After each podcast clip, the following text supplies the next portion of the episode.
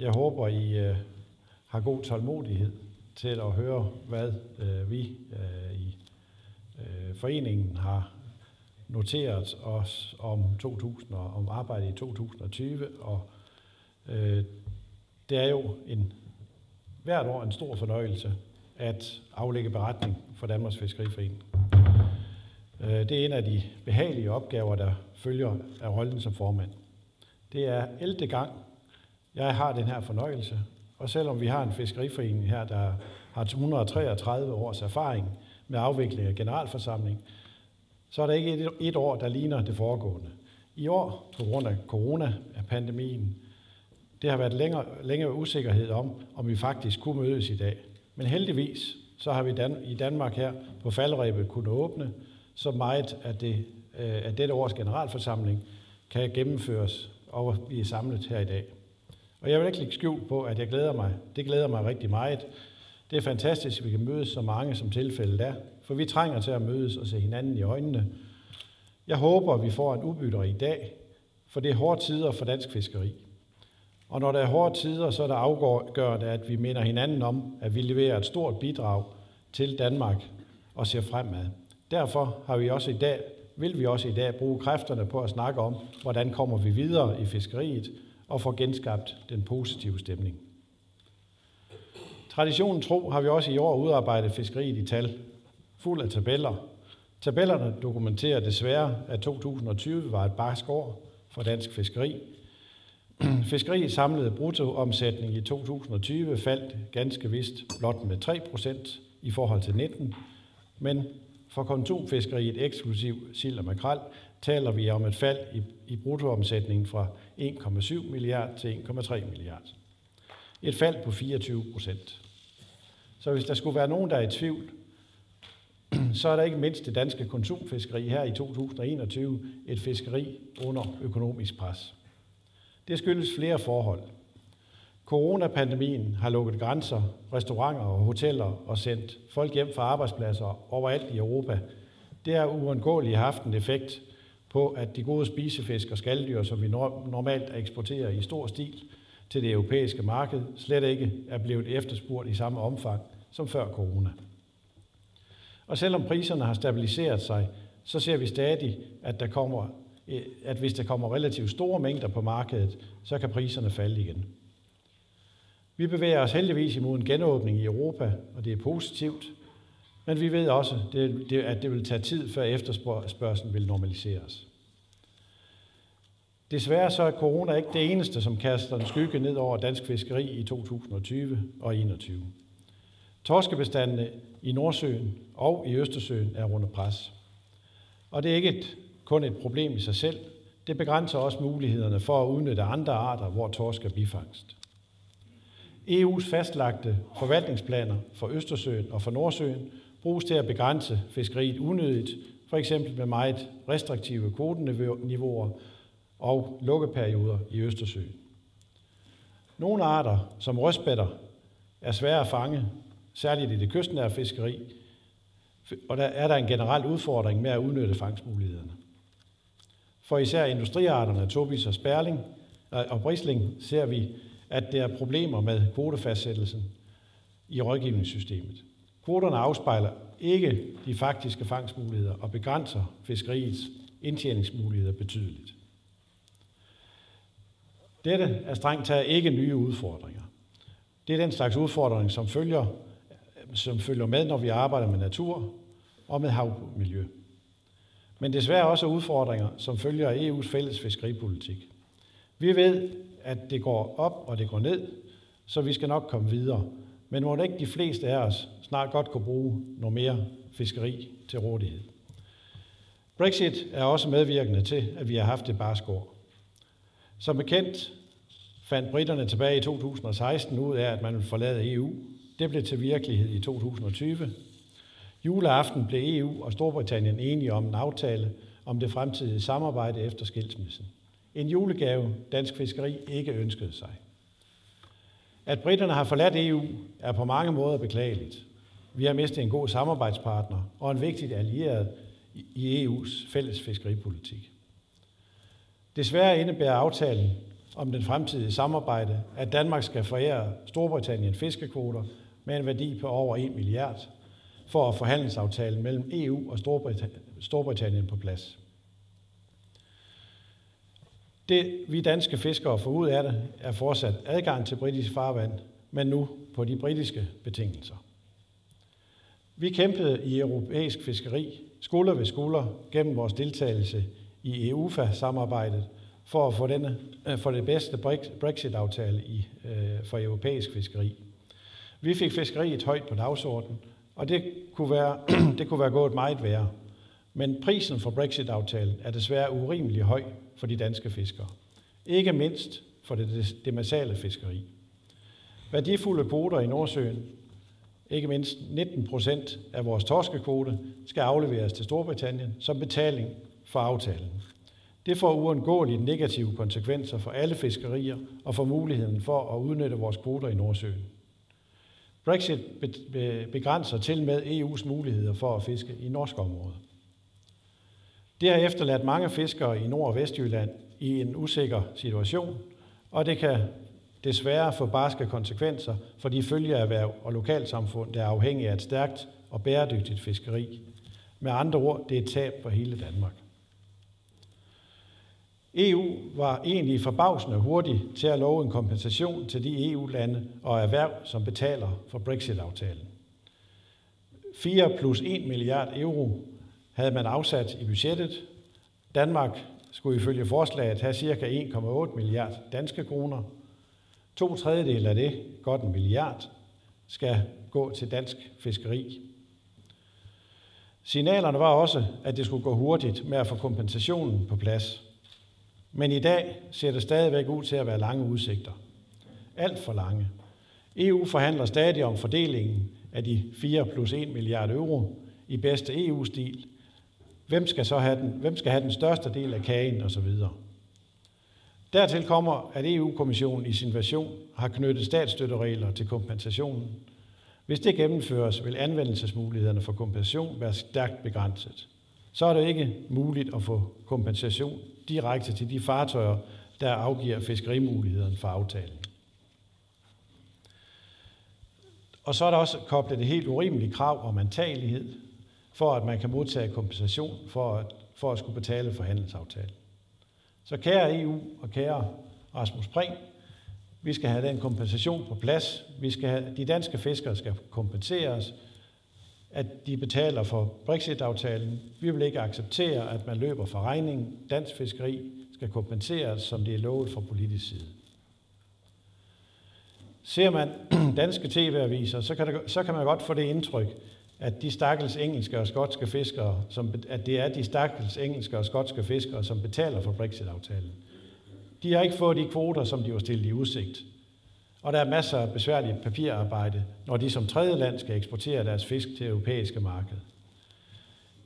Det må jo være godt spil fra britternes side. De er i hvert fald fat i den lange ende, og det er dem, der smiler, når kameraet er slukket. Virkeligheden er jo, at EU skal betale med kvoter for at fortsætte med at have adgang til britisk farvand. Dertil kommer, at der til synligheden er et britisk ønske om, at adgangen ikke skal være så lige til. Man skal have licenser fyldt med betingelser, der er skrevet med småt, så det er svært at holde sig opdateret på de britiske regler. Det nærmer sig tekniske handelsændringer. På de sociale medier har vi også kunnet følge med i nogle helt urimelige reaktioner fra skotske fiskere Øh, om, hvordan de danske, øh, og de danske fiskere de gør os til søndebukke på en helt urimelig og ufin måde. Særligt virker det til, at britterne gør, stor, gør en stor indsats for at hindre det danske industrifiskeri, selvom der er betalt for adgang. Og senest har vi set et forslag til natur, naturbeskyttelsesområder på Dokkerbanke, som vil ramme dansk tobisfiskeri urimeligt hårdt. Det er ikke acceptabelt, at britterne først kræver betaling for adgang til deres farvand, hvorefter de så fastlægger nogle betingelser, så vi ikke kan udnytte adgangen. så har vi endnu ikke fået en egentlig fiskeriaftale med Storbritannien på plads for 2021. Vi fisker stadig på midlertidige vilkår. Så kære britter, vi har brug for hinanden. Vi forventer, at vi fremadrettet skal have et godt og konstruktivt samarbejde, men det fortsætter. Men det forudsætter altså, at vi nu engang opfører os ordentligt over for hinanden. Det er ikke nogen hemmelighed, at den nye virkelighed med Storbritannien som tredjepart har givet en hård opstart for fiskeriet i Nordsøen og Skagerrak. Det har kostet fiskeriet, at den bilaterale aftale med Norge først kom på plads ved udgangen af første kvartal. Og at vi fortsat ikke har nogen aftale med Storbritannien. Det skaber usikkerhed i fiskeriet, ikke kun i Danmark, og må ikke alle føler, at de ikke er blevet behandlet ordentligt i forløbet og har svært ved at finde deres roller efter opbruddet. Men vi skal over skilsmissen. Vi skal begynde at kigge fremad, og vi skal begynde at udforske de muligheder, der giver, at både Norge og måske særligt Skotland som en del af UK er stor fokus på, at der skal være plads til et dynamisk erhvervsfiskeri. Det må og skal også komme dansk fiskeri til gode. Det har også været et barskår at være fisker i Østersøen. For eksempel er fangstværdien i det danske område af Østersøen omkring Bornholm reduceret med fra 47 millioner i 2015 til sølle 3 millioner i 2020. Det siger lidt om, hvor drastisk det er. Øh, kvoterne er reduceret drastisk også for både torsk i øst og vest.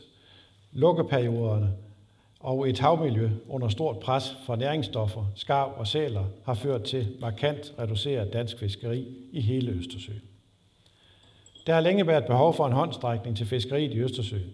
Det er ganske vist over de senere år er et par gange givet det, man kalder de minimis støtte til fartøjerne, men i, i den her forbindelse så er det småbeløb, der ikke rækker ret langt. Vi hilste det velkommen, da den daværende fiskeriminister øh, Mogens Jensen i vinteren øh, 2020 må det have været, iværksatte et arbejde om en handlingsplan for fremtidens fiskeri. Desværre er der ikke sket så meget med den plan, og her over et år senere afvendes, afvendes den stadig. Samtidig er der mere end nogensinde behov for initiativer. Vi har bidraget konstruktivt til arbejdet med at forberede handlingsplanen, men desværre så går tiden jo uden der sker alverden. Derfor har vi været nødsaget til at foreslå, at der gennemfører en ophugningsrunde for Østersøen for at få reduceret fiskerikapaciteten. På godt og ondt håber jeg, at det er noget, som vi kan komme i gang med hurtigst muligt. Vi skal have skabt vilkår, der kan sikre, at fiskeriet omkring Østersøen igen kan bidrage til vækst og udvikling. Og der skal være plads til alle fiskerier, for alle er lige uundværlige, hvis vi fortsat ønsker et erhvervsfiskeri i Østersøen. Der er hos nogle af vores kolleger og også Christiansborg-politikere en måske naiv forestilling om, at hvis man blot forbyder travlfiskeri i Østersøen, så bliver alle problemer løst. Det er rigtigt, for så har vi ikke længere et erhvervsfiskeri i Østersøen. I stedet har vi noget, jeg vil kalde for et frilandsmuseum. Travlfiskeriet er nu gang med de mængder, de bringer i havn, med til at holde liv i de små lokale havne, hvad, hvad angår både servicefaciliteter og, og, og virksomheder, der skal servicere fiskeriet. Forsvinder travlfiskeriet, så dør erhvervsfiskeriet. Travlfiskeriet er ryggraden i dansk fiskeri. Længere er den ikke. Garnfiskeriet i Østersøen har det utrolig svært. Ikke på grund af deres kollegaer, der fisker med travl, men på grund af den manglende vilje til at regulere sælbestanden. Sæl og skav har et særligt lokalt, en stor indgriben i økosystemerne. Her, kan jeg kun, øh, her har jeg kun den melding til politikerne, gør noget effektivt nu. Ellers forsvinder garnfiskeriet og det bundgarnsfiskeri, som vi alle gerne ser fortsætte i de indre danske farvand. En stor del af de fartøjer, der kom med i kystfiskerordningerne, fisker i Østersøen. Hvis man reelt vil det her fiskeri, så skal der gøre gøres en indsats, som kommer alle fiskere til gavn. Ingen fiskerier er bedre end andre, men alle er afhængige af hinanden. Det må man også erkende på Christiansborg. Klimaet forandres, og vi oplever en tid med temperaturstigninger. Det er vi også i fiskeri nogle af de første, der er bemærket. Ændringer af havtemperaturen, havstrømme og havets tilstand påvirker havets økosystemer. Nye arter dukker op i vores fiskeri, og andre har slet ikke den samme udbredelse som for 10 eller 20 år siden. Formodentlig er det klimaforandringer mere styrende for fiskebestandsudviklingen end EU's fælles fiskeripolitik. Det foregår globalt og ikke mindst i Danmark med den nuværende regering et stort arbejde for at reducere danskernes øh, ressourceforbrug og gøre CO2-aftrykket neutralt. Det kan vi i den sammenhæng godt tillade os at skyde brystet frem, fordi vi i dansk fiskeri siden 1990, der jo er udgangspunktet, på godt og ondt har leveret en reduktion i CO2-udledningen på 60 procent. Det er selvfølgelig stadigvæk et stykke vej at gå, inden vi kommer rigtigt i mål med vores øh, reduktion af CO2-aftryk.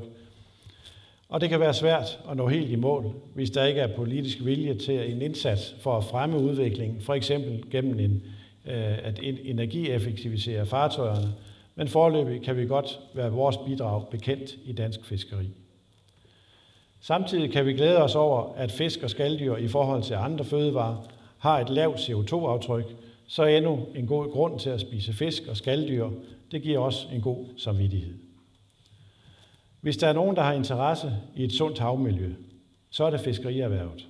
Et sundt havmiljø er jo forudsætning for sunde fiskebestande. Sunde fiskebestande er forudsætning for et godt fiskeri. Dansk fiskeri i land bringer affald, både vores eget og især det, vi fanger.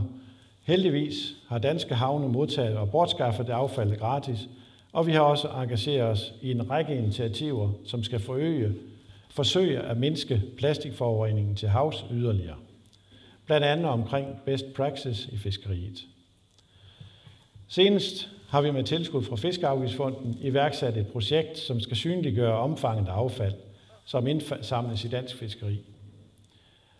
Vi i dansk fiskeri hjælper til med at rydde op. Her ville det være på sin plads, hvis der var lidt mere anerkendelse og respekt om det fra NGO'er og politikere. Det er så populært at tale om spøgelsesgarn med gro i stemmen, og der florerer mange billeder på sociale medier fra efterladte fangstredskaber fra, fra over hele verden. Billeder, som man bruger til at fortælle, hvor slemt det er i de danske farvand. Men virkeligheden er heldigvis en anden. Danske erhvervsfiskere Øh, er man dansk erhvervsfisker, så er det de færreste, der har råd til at efterlade deres redskaber. I hvert fald ikke med vilje. Derfor er det meget begrænset omfang et problem med spøgelsesgarn i dansk farvand, der er forårsaget af erhvervsfiskeri. Derimod har vi lokale problemer i nogle områder, for eksempel i Limfjorden, hvor vi har oplevet, at fritidsfiskere desværre har mistet deres redskaber. Og derfor gør vi også en stor indsats for sammen med dem, med deres organisationer, for at få ryddet op.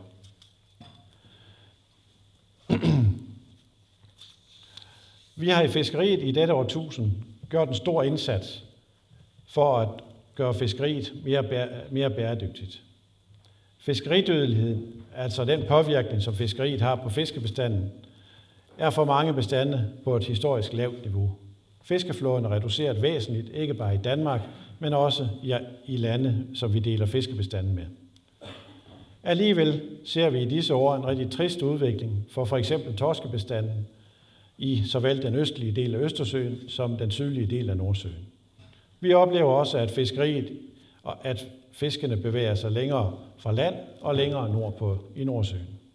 Vi må konstatere, at fiskeripolitikken ikke virker efter hensigten. Vi har naturligvis bestande, som har det godt, men vi har generelt ikke fået større og stærkere fiskebestande gennem de sidste 20 år. Og det er et skræmmende i det lys, at man også godt kan, kan, i det lys kan man også godt reflektere over MSY-begrebet og manglerne i EU's fælles fiskeripolitik. Måske det er på tide at give fiskerne et større ansvar. Derfor foreslår vi, at Danmark skal sætte sig i spidsen for et arbejde, der skal give fiskeriforvaltningen i EU en ordentlig overhaling. For vi tror faktisk på, at vi kan, vi, med de indsigter, vi har i Danmark, har nogen, noget at bidrage med. For Danmark bør have tyngden i at skabe forandringer, der både kan sikre et bæredygtigt fiskeri økonomisk og miljømæssigt.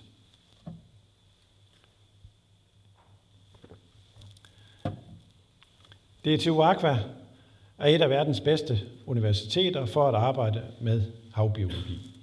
Vi er ikke i tvivl om, at det har vi i Dansk Fiskeri en medvirkende rolle til. Vores, data, vores fiskerforskerdialog og samarbejde på alle områder fra indsamling af data, arbejde med udvikling og forvaltningsmodeller og projekter om redskabsudvikling er med til at udvikle DTU Aqua. Men det betyder jo ikke, at vi er enige om alt. Tværtimod. men dialogen med forskerne med at udvikle både dansk fiskeri og DTU Aqua er vigtig. I den sammenhæng er det rigtig ærgerligt, at vi ikke endnu har fundet nøglen til stabile, bæredygtige forvaltningsmodeller for industriarterne Tobis og Sperling. Jeg bliver ved med at sige Sperling.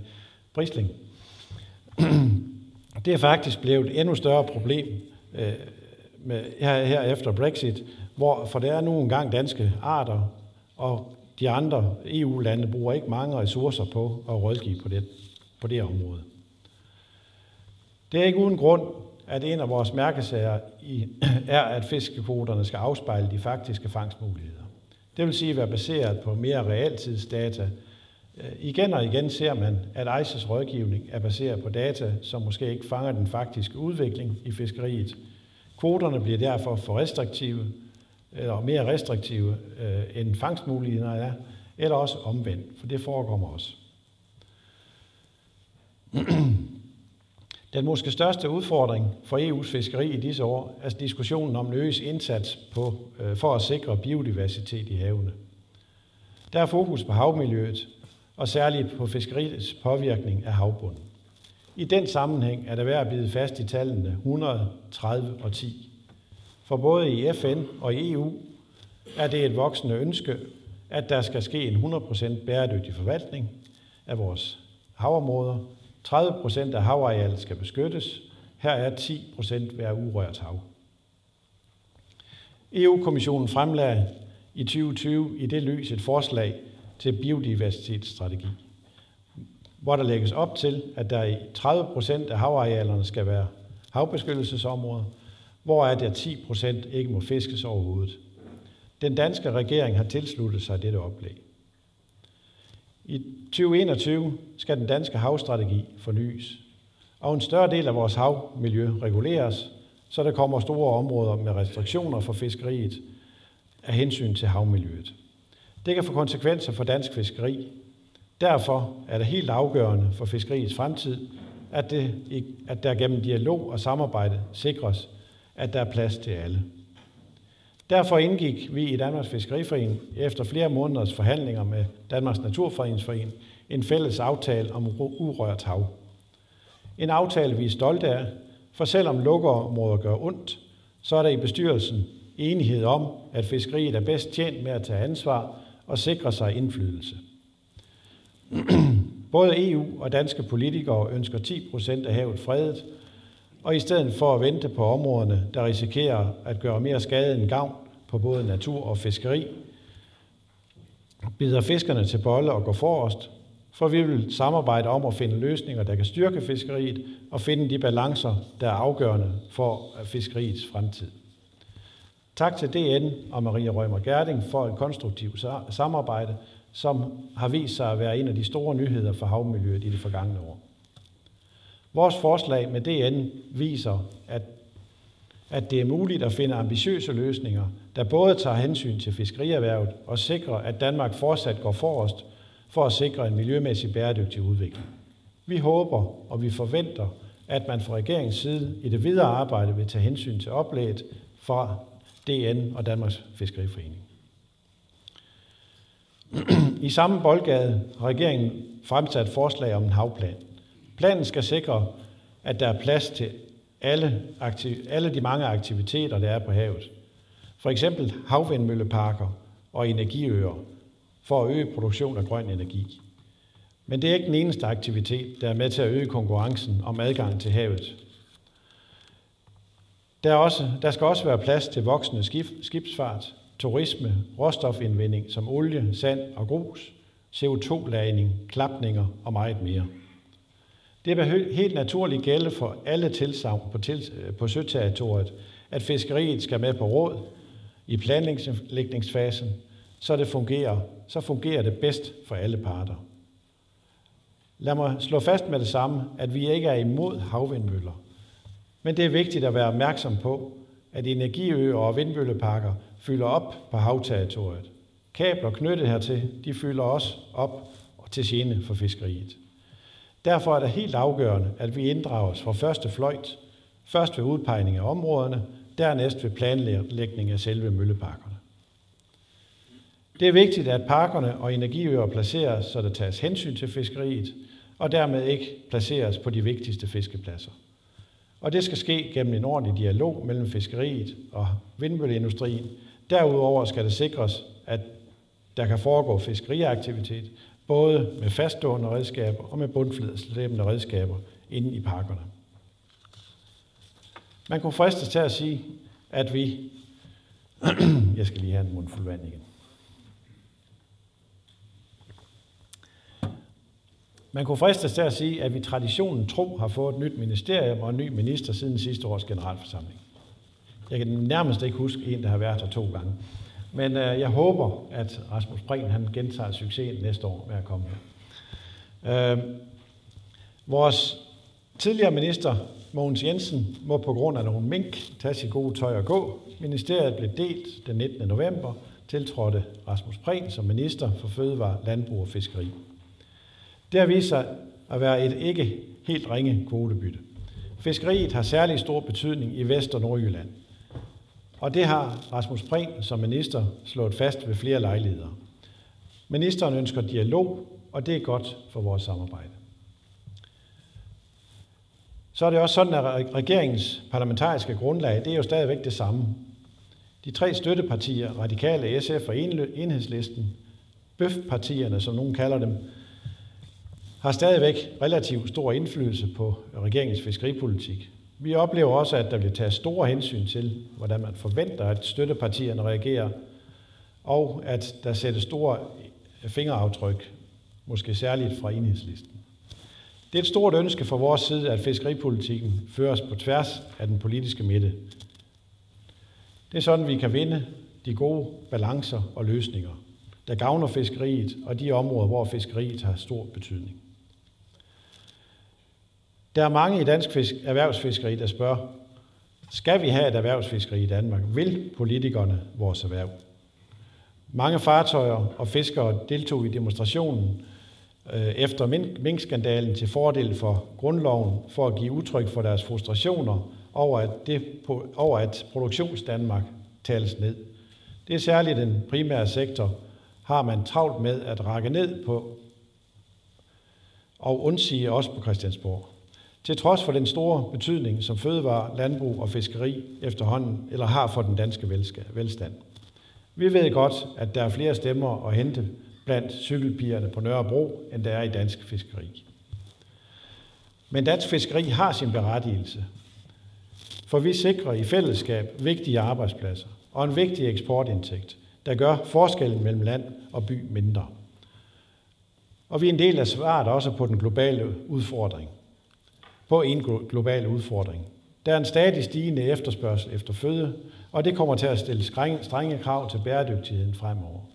Netop derfor skal dansk fiskeri ikke afvikles, men udvikles. Og det tror jeg heldigvis politikerne enest inde også er klar over. Det kræver politisk stabilitet, stabile rammevilkår, og ikke at fiskeriet bliver udset til en politisk lavmark, hvor man skaffer sig billige point. Her har du også et stort ansvar som minister, Rasmus Prehn. Ikke, ikke kun alene, men også sammen med partiernes fiskeriordfører selvfølgelig.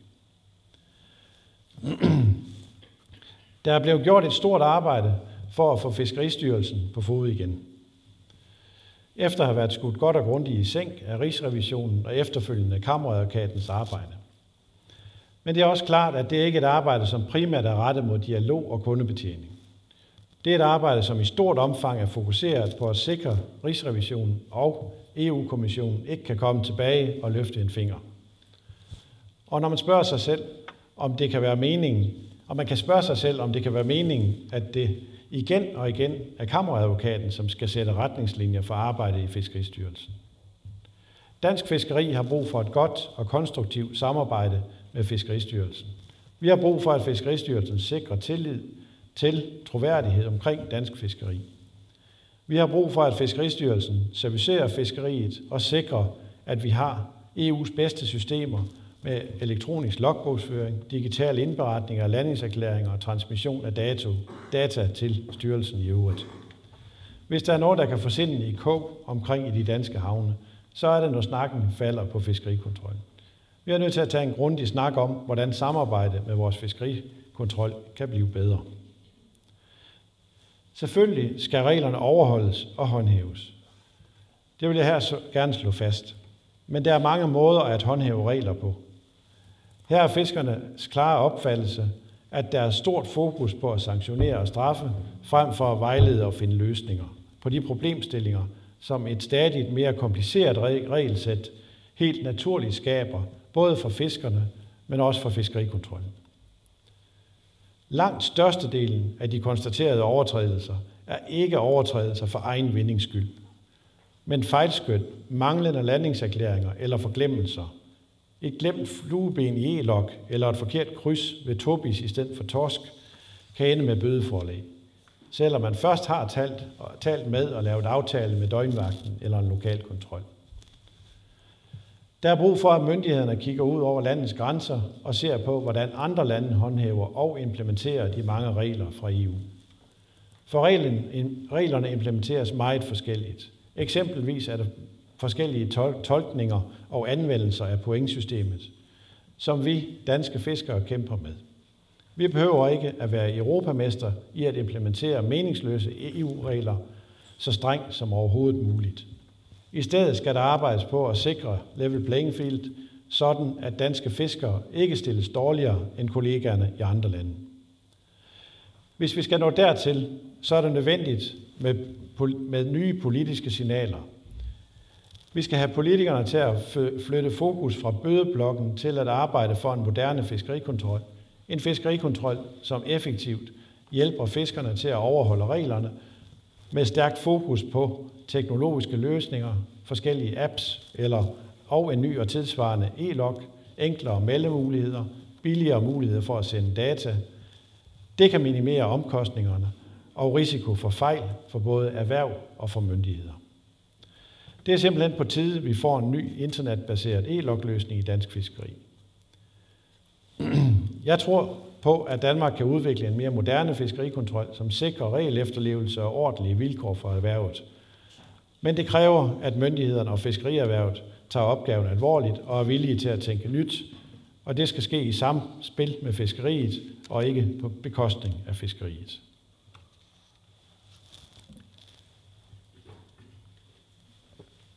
På godt og ondt fastlægges en meget stor del af fiskeripolitikens rammer og, hverdag, øh, og hverdagen for dansk fiskeri gennem EU's fælles fiskeripolitik. Derfor er dansk fiskeri også til stede i Bruxelles. Vi, vi søger indflydelse hos kommissionen og EU-parlamentet, både gennem vores egen repræsentation og gennem det samarbejde, vi har med vores kollegaer i de øvrige EU-lande. Vi sætter stort pris på, når danske medlemmer af EU-parlamentet engagerer sig i arbejdet med fiskeripolitikken, og vi er stolte over, at den kapacitet, som Søren Gade har sat sig i næstformandstolen for fiskeriudvalget i EU-parlamentet. Når det er sagt, så er det tankevækkende, at, at, at indflydelsen er forholdsvis begrænset for en stor fiskerination som Danmark. Vi har haft for lidt indflydelse på EU's fælles fiskeripolitik igennem de seneste 10 år, uanset om den danske regering har været rød eller blå. Danmark har jævnligt blevet kørt over i ministerrådet og af kommissionen. For eksempel da, blev, da der blev arbejdet med revision af tekniske regler og med, det, med den forvaltningsplan for de basale arter i Nordsøen. Selv små sager, som dog er vigtige for at sikre et bæredygtigt fiskeri, har man også svært ved at komme igennem, for eksempel med, forskellige, med brug af forskellige selektive redskaber rundt omkring. EU-systemet er på godt og ondt fjernt fra alting i den virkelige verden. Afstanden er ikke blevet mindre her det sidste år, hvor vi alle har været lukket ned på grund af corona. Både EU's fælles fiskeripolitik og de politikker, for eksempel på miljøområdet, skal vi konstant søge indflydelse for at sikre, at danske fiskere får de bedste mulige vilkår. Vi skal samarbejde med kommissionen på alle niveauer. Det er den brutale virkelighed. Det skal vi naturligvis i samarbejde med de danske myndigheder. Man kan også få, man kan, man må også i Fødevareministeriet spørge sig selv om, hvordan vi kan få større indflydelse på den fælles fiskeripolitik. Og så skal vi have evalueret, hvordan vi vil prioritere vores arbejde, for eksempel i arkerne, de regionale rådgivende råd, som NSAK, og, eller Nordsjøarken og øh, Østersøakken, samt dyrke vores samarbejde på tværs af de europæiske fiskeriorganisationer. Vi står stærkest, hvis fiskeriet i EU taler med én stemme i Bruxelles. Det er desværre ikke altid så let. I, EU's arbejde, I EU arbejdes der på fjerde år med revision af kontrolforordningen. I overvis har vi hørt om gode hensigter hos alle om forenklinger af kontrollen, uden der er sket så meget. Og man kan godt blive bekymret, når man ser den virkelighedsfjerne tilgang, der, som er til arbejde i EU. Vi frygter, at det hele det ender med en forordning, som mangler proportionalitet og yderligere bebyrder fiskeriet med kontrol og øh, sanktionsbestemmelser. Særligt diskussionen og definitioner af alvorlige overtrædelser er skræmmende. For det virker, men for det viser, hvor langt man i EU-systemet er fra den virkelige verden i fiskerihavnene. Grundlæggende er der stor enighed imellem os og vores myndigheder øh, om fiskerierhvervets tilgang til fiskerikontrolforordningen. Det er dog desværre et væsentligt område, hvor vi i dansk fiskeri slet ikke er på bølgelængde med ministeriet og styrelsens. Det er kameraovervågning. Danmark har været en af fortalerne for at indføre obligatorisk kameraovervågning som et element i fiskerikontrollen. Blandt andet for at håndhæve overholdelsen af landingspligt. For os er det en absurd beslutning, da landingspligten jo ikke at i sig selv er et mål i den fælles fiskeripolitik. Alene allerede for knap 10 år siden foreslog vi fra Danmarks Fiskeriforening, at man skulle give mulighed for at anvende kameraovervågning – og så skulle man fjerne en række af de reguleringer, der er for fiskerne. Som det ser ud nu, så kan det meget ende, vel ende med regler, som giver EU-landene mulighed for at vælge kameraovervågning som ekstra kontrolforordning, og uden mulighed for at give lempelser til de fartøjer, der skal have kameraovervågning ombord. Og jeg frygter, at Danmark bliver det eneste EU-land, som kommer til at anvende kameraovervågning. Det er ikke rimeligt at indføre et yderligere kontrollag, fordi man har skruet fiskeripolitikken forkert sammen. Og at det ikke er ensartet kontrol i alle lande, og dermed ikke level playing field, som det hedder. Og så ser man i EU bort fra, at alt det, der hedder retssikkerhed, proportionalitet og krav til datahåndtering. Danmark er med i et projekt om kameraovervågning af fiskeriet i Kattegat. Det starter lige på igen. Danmark er, projektet i, er med projektet med kameraovervågning af fiskeriet i Kattegat godt på vej i den forkerte retning, desværre. 12 fartøjer valgte sidste sommer som bekendt at tage, tage ind for holdet og meldte sig til at fiske med kameraovervågning. Og tak for det til jer, der gjorde det. Projektet er efterhånden kommet i gang, men jeg håber også, at myndighederne lærer af de erfaringer, som vi nu gør os af projektet. Kameraovervågning er ikke så lige til, som det lyder. Vi skal efter sommerferien have evalueret projektet. Ministeriet har til synlædende fortsat overbevisning om, at kameraovervågning skal bredes ud til alle fartøjerne. Hvis det fortsætter med samme tilgang, som vi har set nu med de 12 frivillige fartøjer, så er jeg bange for, at der er en storm under opsejling.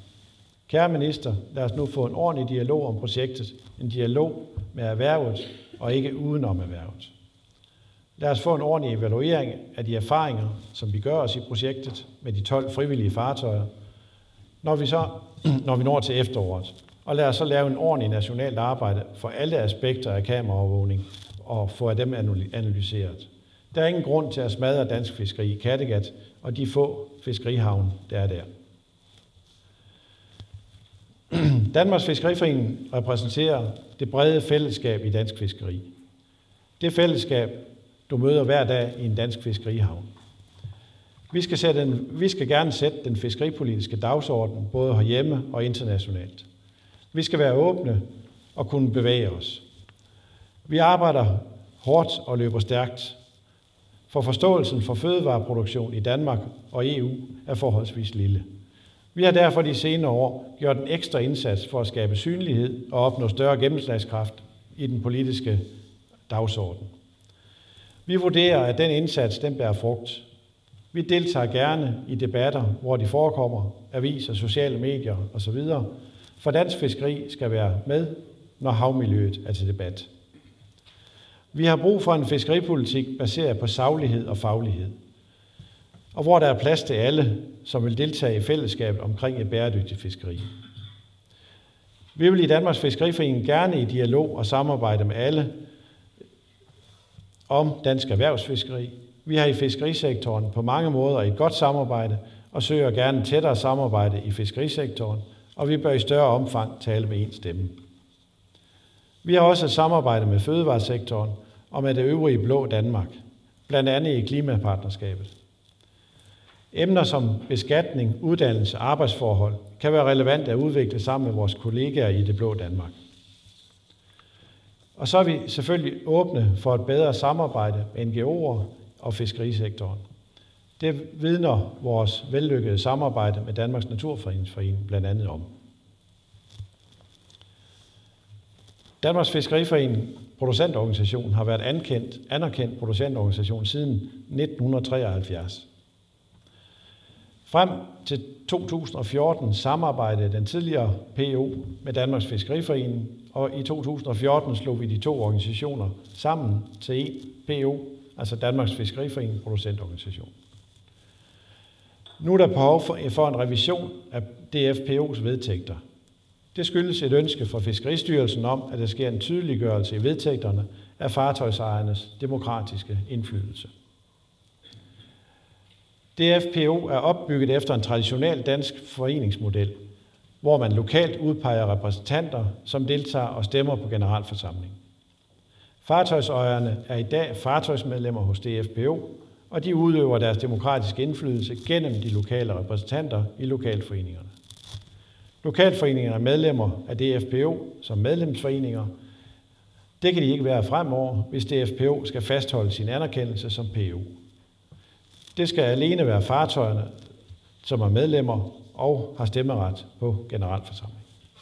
Derfor har DFPO's bestyrelse godkendt et oplæg til en ny struktur og et nyt sæt vedtægter, hvor det blandt andet fremadrettet alene er fartøjsejeren, der er medlem af DFPO og derved stemmeberettiget.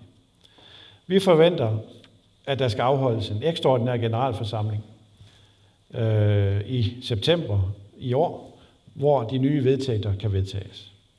I kølvandet af DFPO's vedtægtsændringer kan der blive behov for tilpasninger i lokalforeningerne.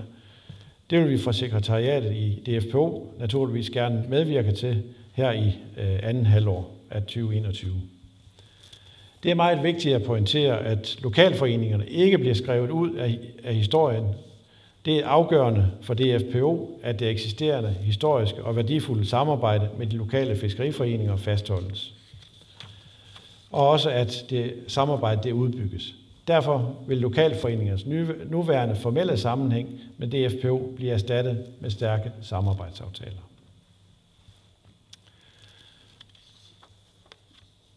Jeg vil traditionen tro takke vores samarbejdspartnere for kampene i de seneste år. En særlig tak skal gå til de politikere, som tager fiskeriets udfordringer alvorligt, både i EU, i Folketinget og lokalt. Tak til embedsmændene i Fødevareministeriet, Fiskeristyrelsen, ministerier og styrelser i øvrigt. Og tak til NGO'er, ikke mindst Danmarks Naturfredningsforening, som, som øh, holder os i kampen for et bæredygtigt erhvervsfiskeri i Danmark. Tak til kollegaer i fiskerisektoren for et stadig tættere og positivt samarbejde. Tak til DFPO's lokalforeninger og danske fiskere og vores medlemmer for medspil og modspil igennem året. Også tak til unge og gamle, som søger imod fiskeri. Tak til de fartøjer, som tager lærlinge ombord og er med til at løfte vores fælles ansvar. Tak til Fiskeriskolen for indsatsen med at dygtiggøre dansk fiskeri. Også tak til mine 12 kollegaer i bestyrelsen for den store fælles indsats, der bliver gjort. Tak til DFPO's ansatte både i Tavlo, København og Bruxelles, hvis man næsten kan sige det, når man ikke har været der i et år øh, for en stor lojal indsats til gavn for fællesskabet. Vi er blevet flere i år.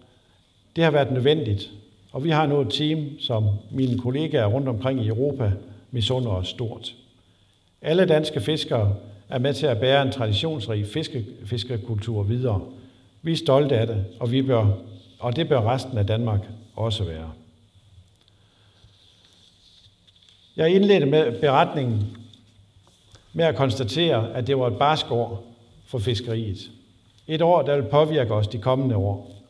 Det er et år, som, vi, som kalder på, at, at vi, dansk fiskeri, tager et ansvar.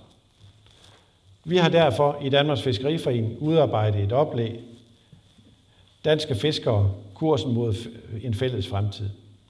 Og jeg er stolt af at kunne præsentere det på vegne af DFPO's bestyrelse i dag. Det indeholder en række initiativer, der skal styrke alle dele af dansk, den danske fiskeflåde. Initiativer, der følger op på de barske realiteter, som jeg har beskrevet for jer i dag. Initiativer, der betyder, at, at der fra politisk hånd skal skrues op for investeringer i en grøn omstilling og udvikling af fiskeriet.